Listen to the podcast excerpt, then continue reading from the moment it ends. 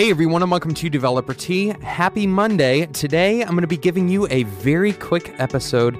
It's three concrete things you can do today to be a better coworker. In today's episode, I'm going to jump directly into our content and give you three things you can do to be a better coworker. Our best investments are in the form of our relationships. If you're not a developer, please continue listening. This episode has nothing to do specifically with development, so uh, please continue listening. Of course, developers, they deal with other people who are not developers every single day in most common scenarios. Most offices where developers work, whether that's an agency or a startup, uh, or perhaps a freelance, uh, maybe you're even in a co working space. That is also a, a position where you can develop relationships with those around you. If we can harness a, a small percentage of our intentionality every day, if we can harness even 5% of our energy and redirect it from our computers into the people around us, we will see returns for years into the future and perhaps echoing throughout our entire careers. So, how can you be a better coworker today? I told you today's episode is very short. We're going to jump straight into number one, and that is quite simply get clean. Get clean. No, I'm not talking about dropping a drug habit, though hopefully you know that's probably not going to go too far in bettering your career anyway. Instead, I simply want you to clean the area around you.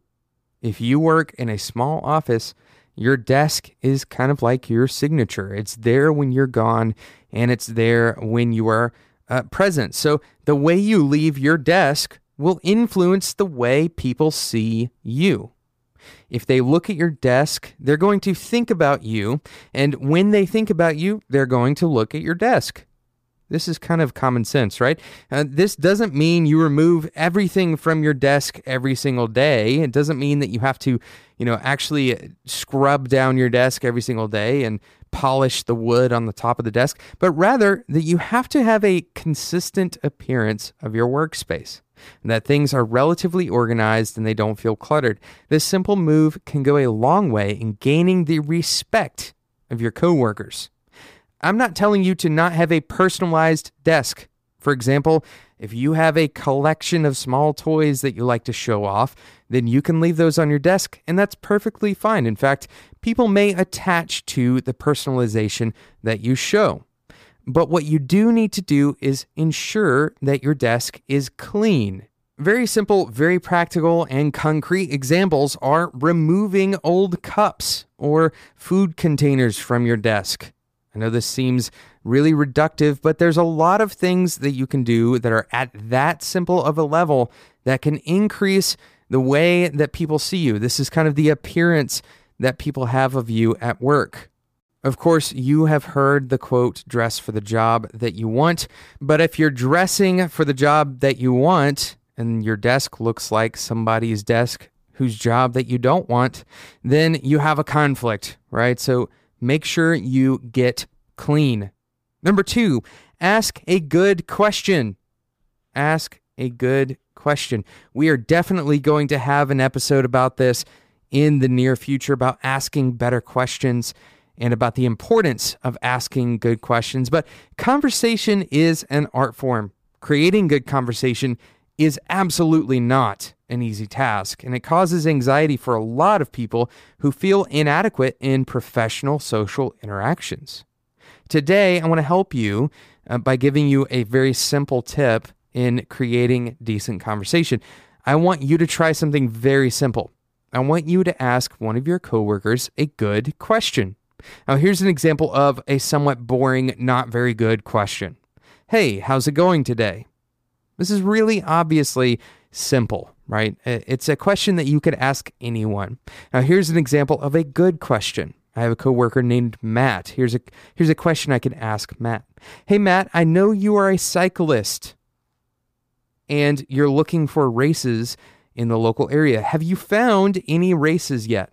I heard a friend of mine talking about a race the other day. If you're interested, I can connect you to.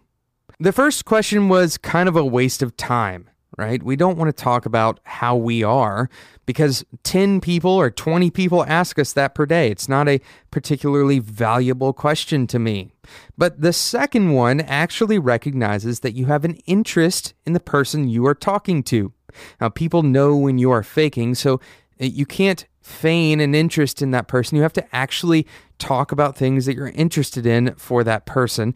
And if you don't have something good to say, then don't say anything at all. But you may frame your questions about a project that the person is working on that you're interested in, or about something you know about them. Of course, don't pry too deeply into their personal lives that can come across as intrusive but you can increase the quality of your relationship with other people by simply letting them know that you care about the details. And you do that by asking a good question. This gives that person a chance to talk about the things that they are truly interested in. Number three, make the coffee or the tea. Make the coffee or the tea.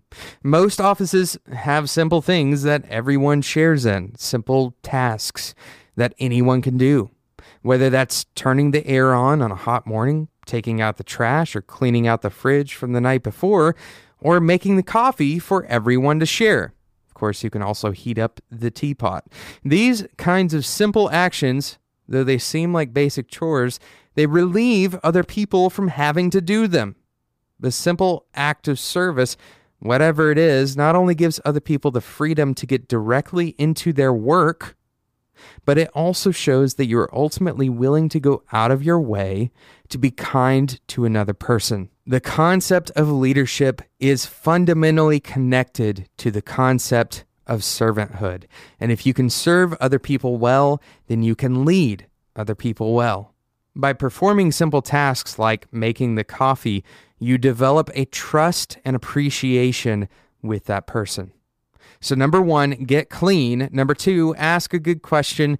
And number three, make the coffee. These are three concrete ways you can become a better coworker. Thank you so much for listening to today's episode of Developer Tea. If you liked today's three tips, make sure you subscribe to Developer Tea for more information and uh, hopefully help for you in your future career.